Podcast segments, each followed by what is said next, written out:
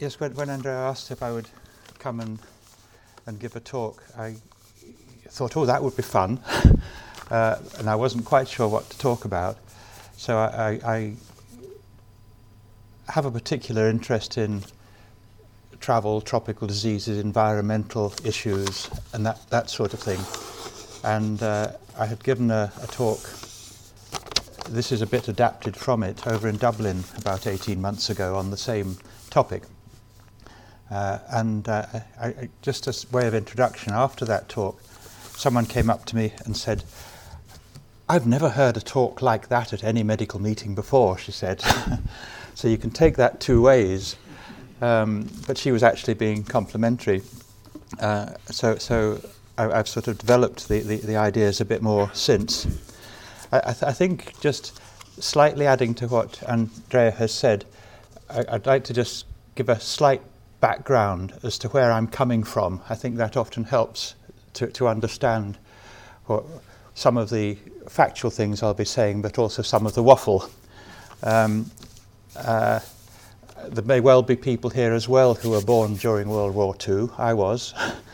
and uh, a big influence in my life was, was living in 15 years of austerity after it, which anyone who lived at that time would be very well aware of. But we didn't call it austerity. And we, we smile a bit when people say there's austerity going on now because it was that's nothing compared with what we had then. But that was, I think, looking back, was quite a big influence on, on uh, the attitude of those of us at the time to, to um, possessions and materialism and all the rest of it and waste and that which has really taken off since. Um, another big influence was that um, uh, I was sent to a private school uh, hated it like mad. It was very traditional, with everyone getting flogged all the time and atmosphere of fear and all the rest. So I left when I was 15 and went to a technical college, uh, which allowed me to really develop another interest, which was farming, because I grew up just 100 yards away from a farm where I spent almost all my spare time working on the farm and doing all the activities. And it was an old fashioned, for want of a better word, traditional farm down in Worcestershire, which had a bit of everything and I absolutely loved it and decided to do farming. Uh, but it was just at the time when farming was being, becoming a business, a profit making business, rather than a way of life, uh, as in, in, the sense that it used to be. And that wasn't for me, so I thought I'd take the easy option and, and become a doctor. And uh, fortunately, I'd got by that time the same, it was the same qualifications to do both subjects. So if people tease me, I say, well, it's just treating animals and treating humans. It's not a big, big shift. Um, and it's really interesting now to see the vet school and medicine coming together in, in the university, which is relatively recent. Um, the next influence in terms of the travel was that at that time, this is an interesting link between Glasgow. I was a Birmingham graduate, but at that time, Birmingham and Glasgow were helping to set up a medical school in what was then Rhodesia. Um, does anyone remember that? Um, and uh, the final year students were allowed, as part of their course, to go to Rhodesia for three or four months to study, and that was considered to be acceptable for the medical degree you got later on because the teaching was, was relatively similar, although the patients were clearly very, very different. Um, and Glasgow, there was five of us out, two from Glasgow and three from, from Edinburgh on, on that exchange, and students from there came across to, to, to the UK. Another influence that will come through was that um, after I had qualified, um, I, I think it was partly the African experience, but I, I was really quite disturbed in that I thought I'd had been right the way through my medical ca- career and no one had ever talked about health. All, all people had I'd been taught about was disease, and I couldn't really grasp that. So I, I, I disappeared for a year down to Cambridge and did a year's um, sabbatical looking at health um, uh, from a, a science and religion perspective, looking at the scientific approach and looking at the religious side of it as well. Um, interestingly, a lot of what I learnt then I don't think has changed much uh, sort of 50 years later um, in, in terms of the, the, the knowledge. Um, then, then having qualified and become an ID physician, I went off to India and worked there for some time. So Andrea knows all about that, having a lot of Indian connections as well. Came back, and the only subject that I hadn't really planned was the travel medicine. But because I'd been abroad, uh, there was a need for people to take on that role. And I was in Ruchill Hospital doing infectious diseases, having worked abroad and been in Africa and I was just said, Eric, would you like to take this on? We need to have sources of information for all these people that are now going abroad. Uh, will you set up something? So that was I was saying, but the travel medicine was a bit by default, but sort of bringing together um, things I'd done in the past. So, so that I think what I'm going to go through, I think if you think of the environmental issues, the uh, um, gardening and mention, the horticultural side of things, the philosophy, philosophy side of things, um, the time abroad, I think you'll see where I'm coming from when, when I go through the, these, these slides. I've got about 20 slides, so it won't go on too long unless I get carried away. But if, if I see any of you sleeping, I'll stop and go on to the next one. Um, how many people knew that St. Christopher was the patron saint of travel? Everyone, brilliant. That's, you usually don't get that answer. Um, and you, you, you, know the story of him. Uh, uh, I don't know it in detail, but, but he, he came into taking people across this river who were getting drowned, a very particularly dangerous river. And so he saw his job in life is to carry people across this river to safety. And then uh, uh, he carried one young boy across, and he found the burden was very heavy carrying this young boy and then he, he the after afterwards decided, or was, I don't know how it came about. He, he, he reckoned this young boy was was um, the Christ Jesus carrying the globe and the world on his head. So this is the that that is the the background to that. Um, I can see it here. Um, I've, I've, got some slides, particularly looking at, at travel first, and then, then going on to the environmental issues related to, to travel, and then getting a bit sort of philosophical as to why we find it so difficult sometimes to accept the need for change if we like to preserve our environment and, and keep the human species going, if you like. Um, so, travel and migration, um, if we go way, way back, of course, people travelled out of escaping from ice in the ice ages and to get animal food and collecting vegetables, completely unsettled nomadic populations. And uh, uh, I, I, I, was at, gave a, a, talk at one of the student conferences last year, uh, and, and they were very amused when they were all talking about migration in the modern day political terms of which has got very sort of com- hadn't really thought that migration was really moving around and that it's not confined to humans. Um, so, so uh, I think uh, it's perhaps acceptable to say the only people that actually manage to damage the environment when they travel are the humans, though it's not the, the animals and, and the birds. They seem to fit in quite well. And before I get on to sort of being a, a bit of a critique of the problems associated with travel, I think it's nice to be very positive and say there's lots, obviously, of, of exciting things that we can now do with, with modern day travel that we couldn't do. Um, and these are just some, some of the e- examples of mutual respect and understanding for other cultures and creeds, etc. That doesn't always happen, but I think most of us who have taught medical students and been involved with them going away on electives realize how significant an elective period for a medical student is and how how changing, what a changing experience and, and, and, and life changing sort of experience it is for them. I certainly have experienced that myself and, and still see it now with the students going away to Africa or Asia, particularly, perhaps, perhaps less so those that, that go to North America and Europe. Um, and, and that sort of travel obviously helps to get a, a, a, give us an appreciation of a, global perspective on things, a, a glo- global looking at the world and what our role, role in it, ra- getting us away from being rather parochial. I could go on for a whole hour on that, and anyone else who's been abroad and similar uh, things like, like, like I've done would, would really understand what they mean, I think. Um, uh, and I certainly, like many people who go abroad for a period of time, really get quite hit with what we call reverse culture shock. Have any of you experienced that? Andrea, for one, yes. And if it, it's the sort of living in that completely different world uh, and then coming back. Uh, and I, I couldn't quite grasp. Um, I couldn't. I was really upset by seeing all these great big chunks of metal with wheels on that people were driving around, burning up fuel and making smoke and all the rest of it. And the other thing was television. I we didn't didn't have a television for about three years after we, we, we came back. It was just it was really quite and, and had really loved the, the life, if you like, in, in Indian villages because my work was actually in villages, which is a little bit unique, not completely so.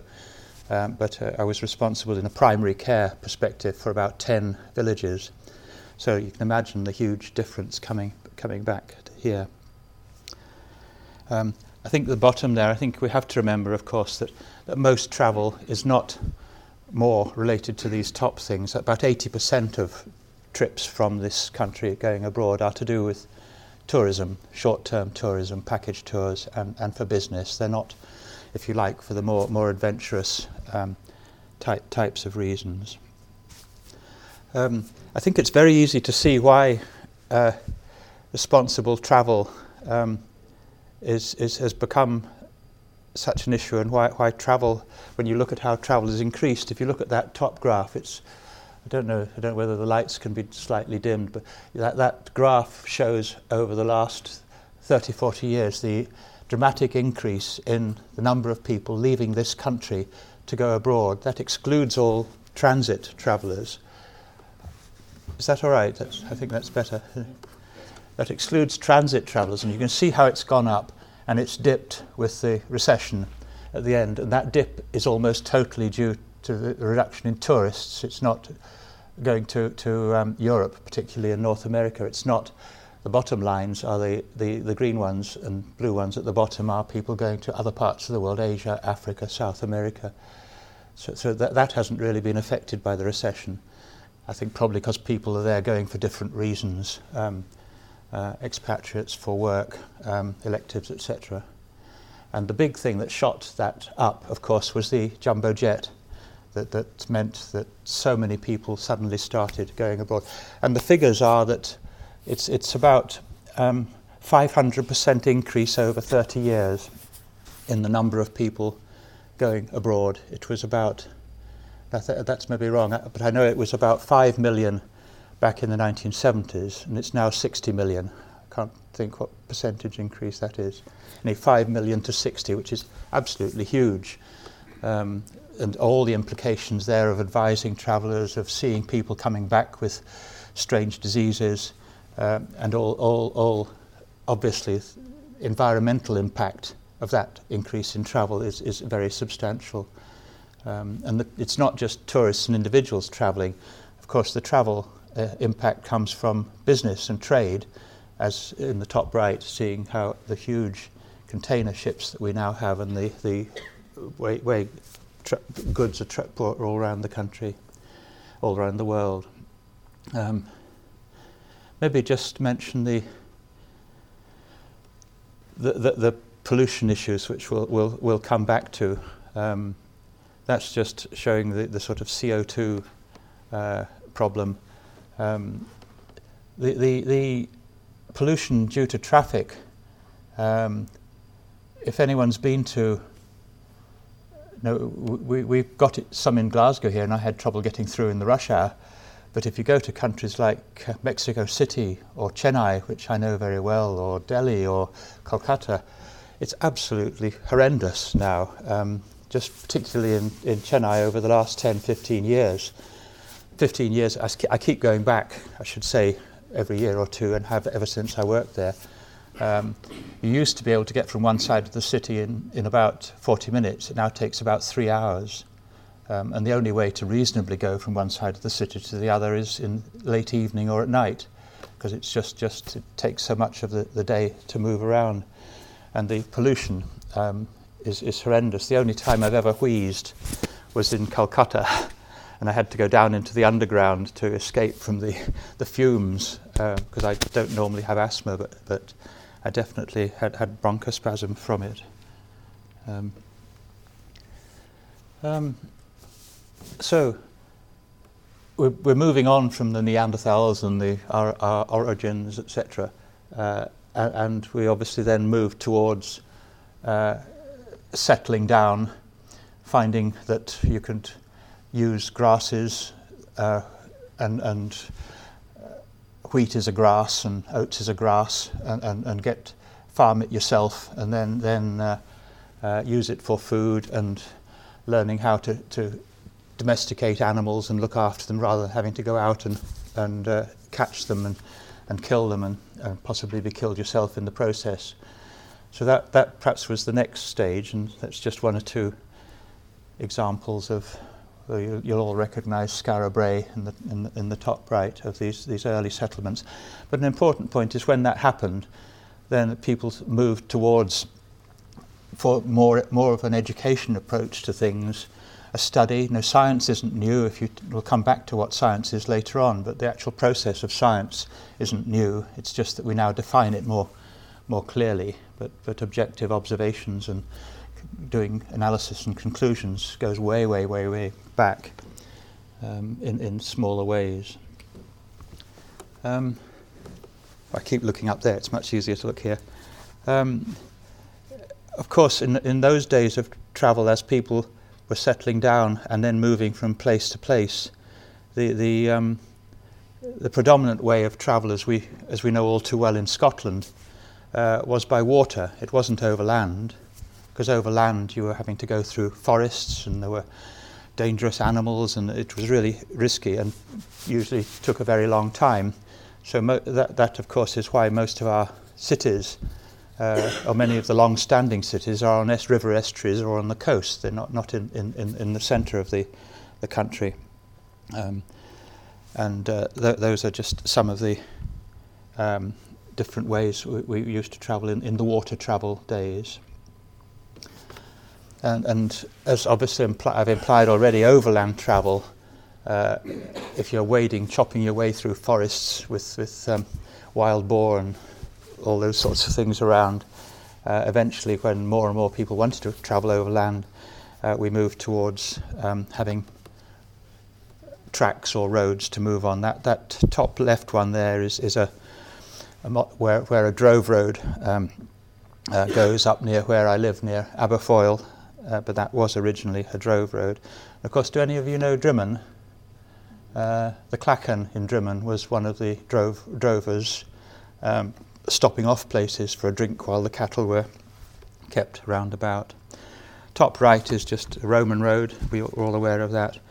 And then, of course, horses were particularly useful for pulling carts, etc., when, when wheels came, came along. But I've added just an Indian flavour, which Andrea will fully appreciate. In, in India, it's not horses, it's cows that do, do that job. Um, of course, the huge change in, in travel came with the Industrial Revolution, which people tend to think was a good thing. Uh, and of course, there's lots of in it that I think is good, but there was very, if you look at environmental impacts and social impacts, etc., uh, there was a lot of not good things about it in terms of, of, of health. Um, uh, so, so this big, big increase, not so environmentally friendly, but it was the thing that triggered what we now call urbanization or the development of big cities. Bit, bit defaultish because it was because of the factories and the, the dockyards, etc., that people uh, came into to these areas to get work. Um, and and, and uh, of course, they, they weren't geared up for it, and therefore we ended up like at the bottom with so many different diseases. Dermot Kennedy, colleague and friend of mine, is an expert on Glasgow and all, all the uh, infections and problems that, that were around during the, the 19th and, and 18th and 19th centuries. Um, I find it interesting to ponder over which came first, uh, because we had the Highland clearances, where people were in had their if you like, sustainable way of life in, in, in parts of Scotland. And that, um, of course, if you clear people out of a sustainable community, and I'll come back to that in the context of other parts of the world, um, th- th- then they become dependent upon money, and to get money, you need to get work to be paid. But uh, one of the big uh, people sometimes think I'm being a bit idealistic, but um, I know in my time in the villages in, in India, uh, I, I was really impressed how you don't need much money to live a happy and a healthy life in that context. There was no begging in the villages, there was no waste and rubbish, everything was reused. You had, had no social services or support because that was normally looked after by people in the village. There are exceptions, of course, but, but it was a, a, a closed comfortable community feeding itself. You didn't need money because you swapped and bartered different items of, of food. You didn't uh, have to go away and buy it. But if, if you close down that sort of community and drag people away uh, from it, then of course in, into our modern materialistic, money oriented, profit oriented, money orientated world, then you need money in order to get the food. So you're stuck in a catch 22 situation. Um, although although it, it's really interesting to see how so many people, certainly in the um, rural areas. I, I, don't, having not lived in Glasgow, I'm not sure, but I suspect some of it. There's a movement in the cities as well, um, if you like, towards uh, doing more locally um, in terms of food production and vegetable production and, and, and localization, as we call it, rather than globalization. Um, the two words don't quite, they aren't quite opposites, but but lo- localizing community action and, and food, for example, is, is something that's now, I think, becoming quite popular. Um, I quite like that one. If there's any Dick, Dickens fans, um, uh, but the, the history of it is that he wrote that at a time when urbanization was becoming a huge issue. And he was looking around and he, he sort of thought, what are all these people doing? They're dashing around, they're all stressed, they've all got these health issues, etc., etc., um, and, and uh, they're not happy. that was his phrase. The air was filled with phantoms wandering hither and thither in restless haste and moaning as they, as, as they went. I think that's. I'm not sure we, we, we all, all do that, but I, I think I know what he meant. um, uh, and uh, so, industrial revolution, fossil fuels, back to the travel theme, um, the, the, the steam engines go way back uh, to, to, to, the 1800s. Um, coal driving them, of course, and water, and then the uh, oil discoveries and uh, petrol, gas coming from the same source. Late late 19th century, uh, electricity was used a little bit earlier for some things, but that was a bit a bit later and as we, is obvious, came in to to to um, to, to uh, drive trams and more recently trains and more recently cars, and then diesel, of course, is a big thing uh, that that is mostly behind these bottom things, the buses and the the trains. A lot of the cars now and the ships they usually use diesel. And of course, diesel is is, if I understand it rightly, a bit more harmful to human health than petrol because there's a lot of very fine particles in it that actually damage the lung more easily than the particles that are exuded from the combustion of, of, of petrol oil. Um, and and so, so, this is the world we live in. We've, we we now are, are, so dependent. I'm getting back to me coming back from India and getting shocked with all the motor cars, I suppose. But I think we're now so dependent on this mechanized travel, we don't really think about it. We seem to have huge troubles doing anything about it. But these are some of the consequences. We're all aware of panicking if the news says we might have no petrol in two days, and all of a sudden, even though there's plenty of petrol, we uh, are stuck in big queues at the garages. Um, many of us just drive half a mile or a mile to go and get go to the shops, which uh, is, is perhaps a bit odd. Um, we complain about traffic jams, but we're not very good at doing anything about it for some reason. It, we, we, try, but not. It, it, to my mind, it needs something much more fundamental than just tinkering at the at the edges. Um, the tarmacking our countryside, I, I, I, I'd have to go and look this up, but I think you can, for the whole of the UK, you can actually fly to the moon and back twice on all the, on the tarmacked roads that cover the United Kingdom. There's a, a huge uh, swathe of, of, of the country is actually tarmacked now, and that, of course, could well be related to some extent to our flood problems that we're, we're, we're now getting when, when we've taken down the, covered up all, all the soil that naturally drains the water. Um, you know, flying, I'm guilty of flying around the world sometimes, less so than I used to for, for meetings. I'm afraid it's mostly usually to see friends rather than go to the meetings. The meetings are an excuse. um, so, so uh, moving perhaps on to the, the, the, sort of social side of things, and of course this is involved with health. Uh, maybe I'll, I'll just di- diverse a little bit. How am I doing? Um, when, when I was in Vellore Christian Medical College, when I was working in, in, in the villages set up, uh, that I don't know if any of you know of the, the institution, but it, it, I think it's a fantastic institution, a big teaching body. Um, and they, they do a lot of rural basic work, but they, you can also go there. I'd be quite happy to have my heart transplant and renal things done there. They've got both ends, and they take money from the well off that come for, for that sort of thing and then use it in other, other ways, as well as providing quite a few of those services when appropriate for, for, for the, the poorer people. And, and um, I think uh, we've got a, a, a similar dilemma dilemma here um, in, in, getting getting that, that balance right, because we get a lot of benefits from moving around, but from a health perspective, uh, it's pretty obvious that uh, I've got quite a few friends at the moment who who've had babies, young younger folks, and uh, uh it's it's clear that, if you don't have a close relative or your mum around, I think that's one of the major reasons why people these days find it difficult to breastfeed because they haven't got a close relative around. It's a complete difference from having your mother there who's breastfed two or three children, sitting around to help support those early early uh, months, uh, from having a, a health visitor come in once a week and just saying what, instructing what they should do.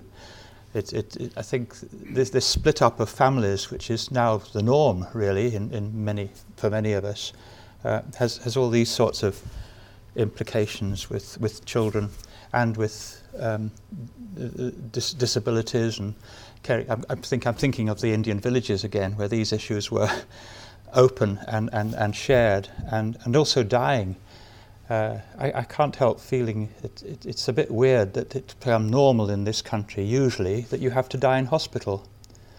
Uh, and, and many you know when the medical students come along, I quite often say, have you, any, have you ever seen anyone dead or dying yet? And uh, the usual answer is no. Maybe one in ten have, and they're in their 18, 19th, 20th years. That could never happen in an Indian village.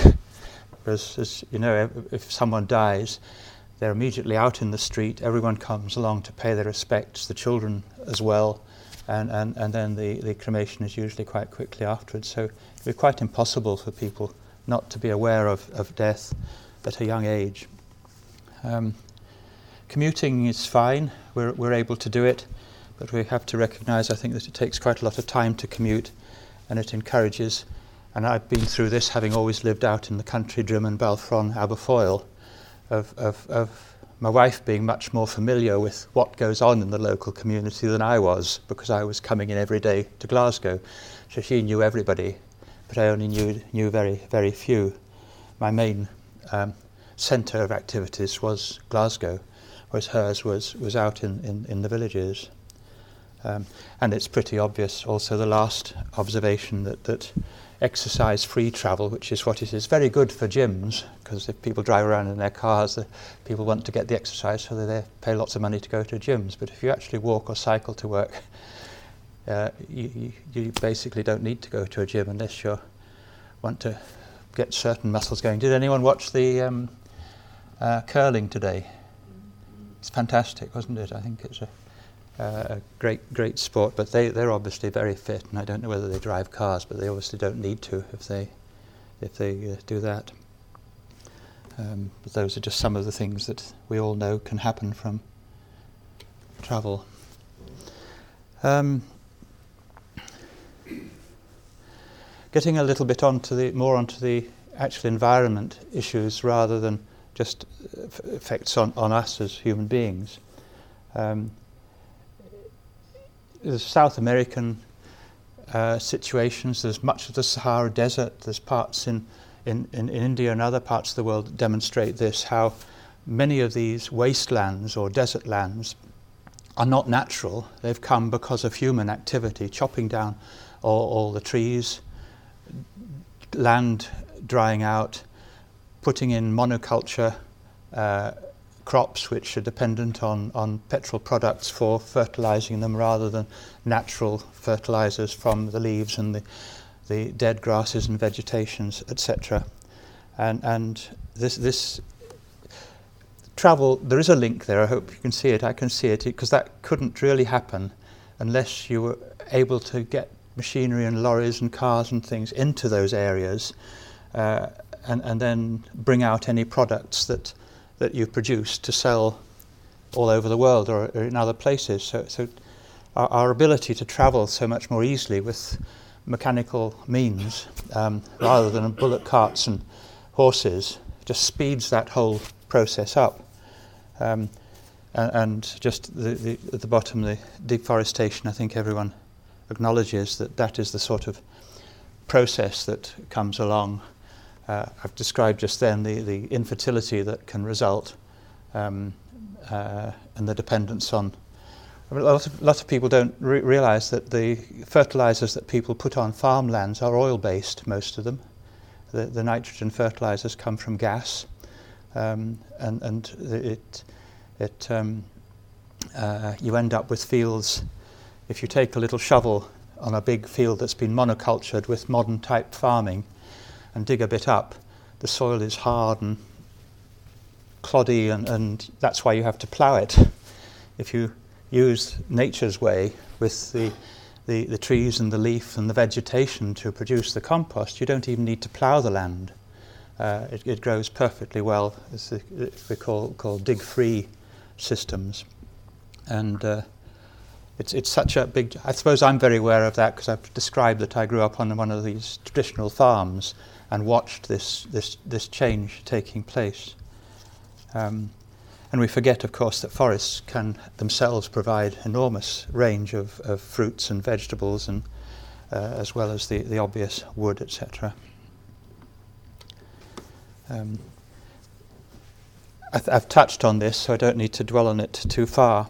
Um, that, that this, this ease of transport, this ease of travel, uh, has, has made it possible to, I think it was the 1950s or 60s, that many countries in the world decided that they would not restrict trade between countries, so it globalized trade, which of course was the trigger for, for container ships, for moving food products all over the world, us getting our, our um, uh, roast lamb from, from New Zealand.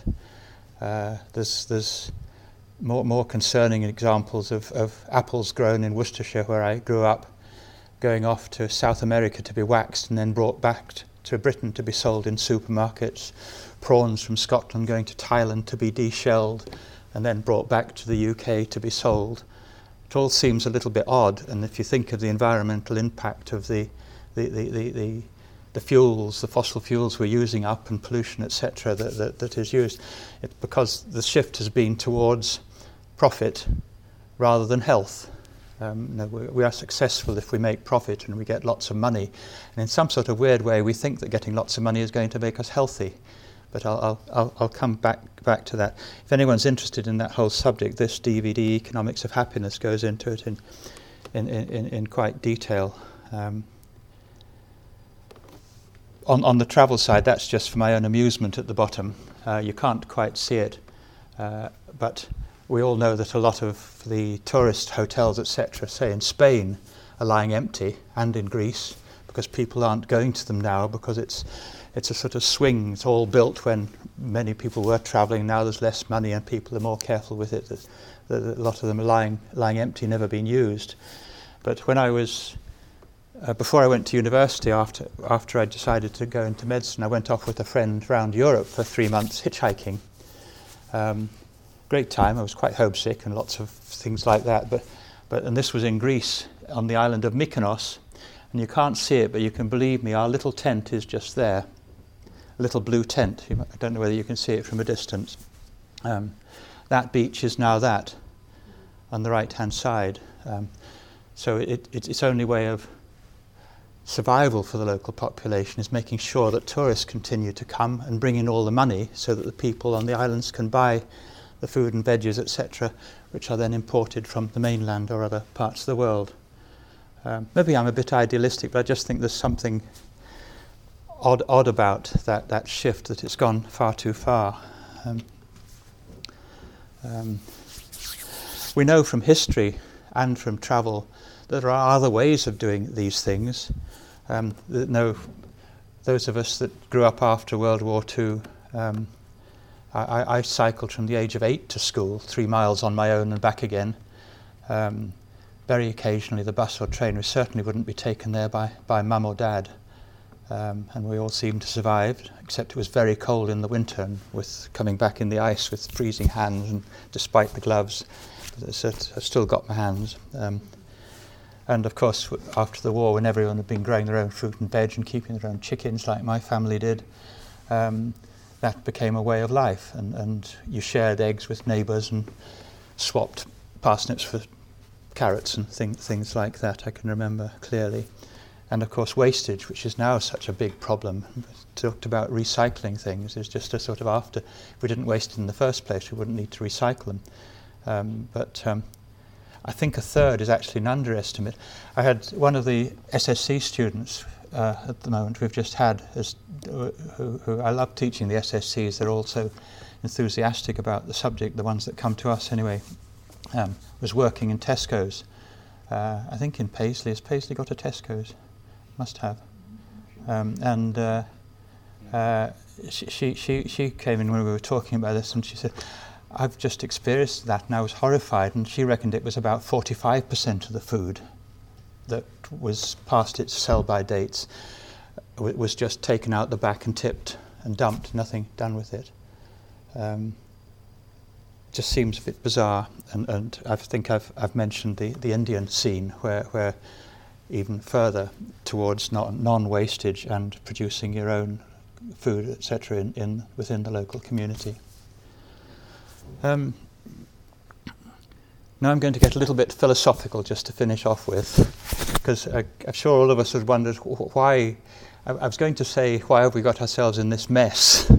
Because to me, it sometimes does seem a mess that we're, we're so profit orientated, so money orientated. We think we'll get healthy if we have enough money, you know, etc., etc. There's nothing else to it. We, we just we've got all the means. We've just got got to do it. Um, and I, I, just wonder if the problem is that that, uh, that, that we've become over faithful in terms of what science is and, and what it what it can do.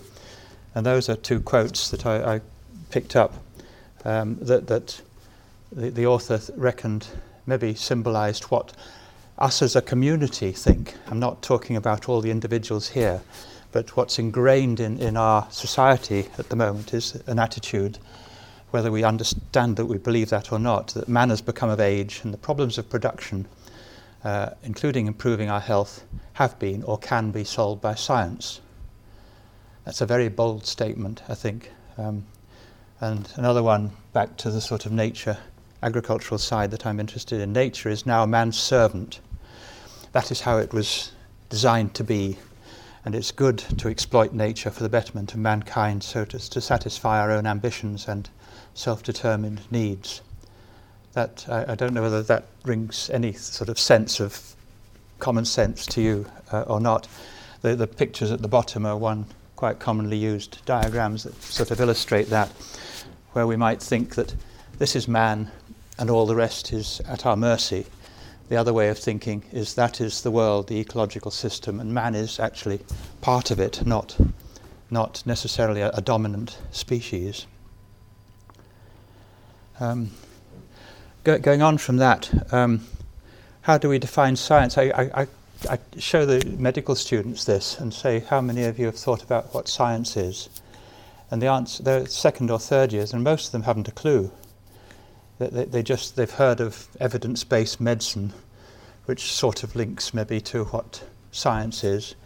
But um, when I was in Cambridge, this was one of the definitions which I, I, I felt was was was um, meaningful. It also can be used as a, diag- a, definition of philosophy as well. The search for truth using empirical observations with a sense of awe and wonder and an attitude of disinterest. I think that that probably describes evidence-based sort of research methods as well. Um, another quote from Dickens: "Take nothing on its looks, take everything on evidence. There's no better rule." Fine, but is that far enough? Um, the limitations as I see them, and I'd be open to any discussion or criticism, or if you think differently, is, is that I think it's right to say scientific truths, which we use in medicine all the time, are based on probability. They're not absolutes. This is the challenge in general practice because we, we have drug trials that uh, probability says that such and such a drug will work 90% of the time, but it doesn't describe what, what the situation was with the other 10%. And it may be that it'll work for some people for that other 10%. Uh, the point being that we, the, the trial, we, we go on P's and, and, and probabilities, not on absolute truth. And particularly important, I think you probably would agree, that science in itself doesn't tell us what questions to ask. It might tell us some prompt us to think about some questions we could do research on, but it doesn't actually tell us what to ask. It's us, through other thought processes, have to decide what we are actually going to do the re- research into. Are we going to invel- develop nuclear bombs? Uh, once we've got the knowledge to do so, uh, the argument is we have a choice whether we do or not. It isn't automatic. And, and so many things, whether it's motor cars or whatever, um, we, we have them and we use them because we can produce them, not necessarily because we want to. Does, does that make sense? It's, it's, it's, uh, um, so, so it doesn't really tell us what questions to apply our scientific methods to, and equally, it doesn't tell us how we should use our nuclear bombs uh, when, when, when we've got them. That's an ethical issue. Um, so it can be said science gives knowledge, but it's responsibility that gives sustainability. Going, going back a little bit, um, looking at, at um, the travel side again. Uh, th- those that feel concerned about some of the aspects of, of modern ways of living, um, I think many of us do all these sorts of things now, uh, but it's mostly at a local level, perhaps encouraged a bit by the politicians and the governments. But it seems to be, if you like, a sort of community action. I, I, I don't know. I'd be interested afterwards to see if any of you feel the same, but uh, maybe it's just the people I mix with. I feel there is a, a groundswell of people wanting to move move towards these uh, ways of, ways of, of uh, living, um, and then it'll take time in, in a democracy, of course, for these things to spill over into action by politicians, which uh, are possibly more related to getting re-elected than dealing with, with long-term issues. Um, I saw Andrea looking at the pictures on the right. Uh, that the, the, these are just fun putting some of them in. There's a cycling trip. Uh, that that's my borehole being put in at the house where we live. To uh, you didn't know what it was.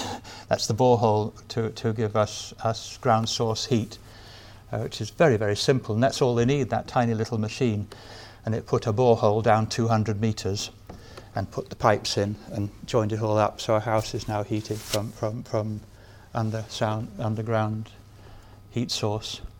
That's just some of the fruit and veg I got from our forest garden in the summer. And that's the, well, pictured a little bit old now of our recycling shop, Good Green Fun. If any of you go to Stirling, please come and visit it. Or if you've got grandchildren who want to get very cheap but good clothes, toys, equipment like that that have would otherwise have gone to a landfill site, um, please come and visit us. Almost there. Um, oh dear, I've forgotten to bring a box of chocolates. Has anyone got a box of chocolates? No? Um, uh, does anyone can anyone work out from the picture who the, the guy that loves nature at the bottom there on a bicycle is?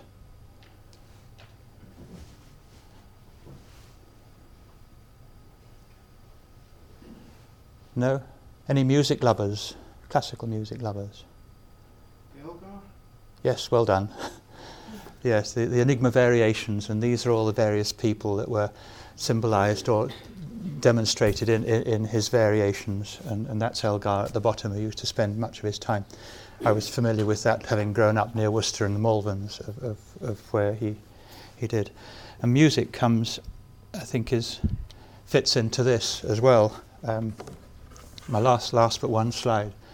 Um, I, I, I, maybe I would sense that perhaps one of the missing links when we're thinking that science is going to solve our problems, and we move on to saying, well, what questions do we ask and how, to, how do we use things, is a sort of decline, if you like, in awareness of what might. There's lots of terms you can use for this, but I, I quite like the word spiritual dimension. I'm not fond of religion because the word religion has so many connotations now, and young people are turned off by the word religion without even thinking about it, I think, often because of Northern Ireland, because of, of, of Syria, of, of, all the battles between the different, what I would call institutionalized religions, rather than the core values of, of most of the, the um, religions that I'm aware of, Hinduism, Islam, and, and, and Christianity, which have lots of common goals. Um, that's just an example, top left, of, of, of um, of, uh, if you like, um, uh, meditation, mindfulness. Is people aware of mindfulness, the, the process of, of uh, relieving stress and anxiety? And there's actually good scientific evidence, Oxford people have worked a lot on it, that show how we can control our, our minds by exercises and uh, um, thought processes. I think I'm the worst one at it because I, I, I, teach it a little bit, but I'm the worst one of applying the principles myself because I don't practice enough. But I'm sure it works, involving breathing, um, focusing on single things, and, and keeping the other thoughts out of your mind as far as you can, and just saying, Oh, my mind's wandering away from what I'm contemplating at the moment. Sorry, mind, will you go away for a minute? I'm doing this.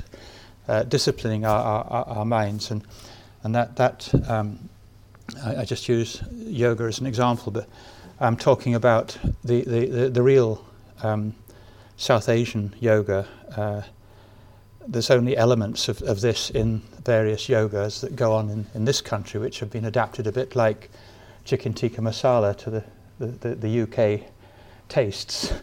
Uh, whereas yoga to a lot of people now means means uh, postures and standing on one leg and all this sort of thing, which is great fun. But the, the focus of it in in, in, in India and, and, Nepal is more more on, on the mindfulness. Um, no appreciation of nature. The, the, the bottom left one there. Uh, most of you will have probably heard of the problems on the island of Eigg, uh, where, where this American company was coming to come in and make the whole island into a, a quarry for production of raw materials to ship round the world. And the, the Eigg community got together and managed to defeat this international conglomerate and, and take over the island th- th- themselves. And that, that book, The Soil and Soul, is, is um, uh, a book written about that whole process if anyone's interested. And, and uh, just the appreciation of nature, I think, is summed up in that picture. Um, uh, I quite like that top right one, and I think Elgar comes into that again. Did anyone see the, the, the, the Royal Barge on the Thames during the, the, the Jubilee last year or the year before? And I found it quite moving because the Queen was there with her family in the boat, and this barge came down. Inside the barge was an orchestra, and here was the choristers on the top singing, singing um, Elgar and uh, uh, just when they were about to start singing, torrential rain came down. Um, but it didn't put, put them off at all. And I thought that was just a wonderful example of, of commitment, regardless of, of adversity that comes in to make, make things difficult. And then I think the, the, the parables, the Good Samaritan, interestingly, uh, I don't know whether you'd agree, but I, I, if, if, I, if I look at all the parables that we have got in the New Testament, I would say 90% of them are, relate to things in the moment, how we behave in the moment. And the, the, the, the parable of the Good Samaritan classically is that um, the prodigal son is another, where all prejudices, all past thoughts, all, all sidetrackings just disappear. See someone in distress, compassion comes along, and, and you, you, look after the, the, the, look after the person. Um, although medical students, some you, would think they haven't really. Most medical students, or a lot of medical students, have actually have, have some sort of background of, of religious education, um, and many of them I find do come because of a, a, a, a spiritual feeling that they're coming into medicine to, to, to help mankind and others. Um, they have no trouble whatsoever grasping this concept of spirituality. It's just us old hags that find it difficult. Uh, they, they, they, they, they, seem to, to lap it up.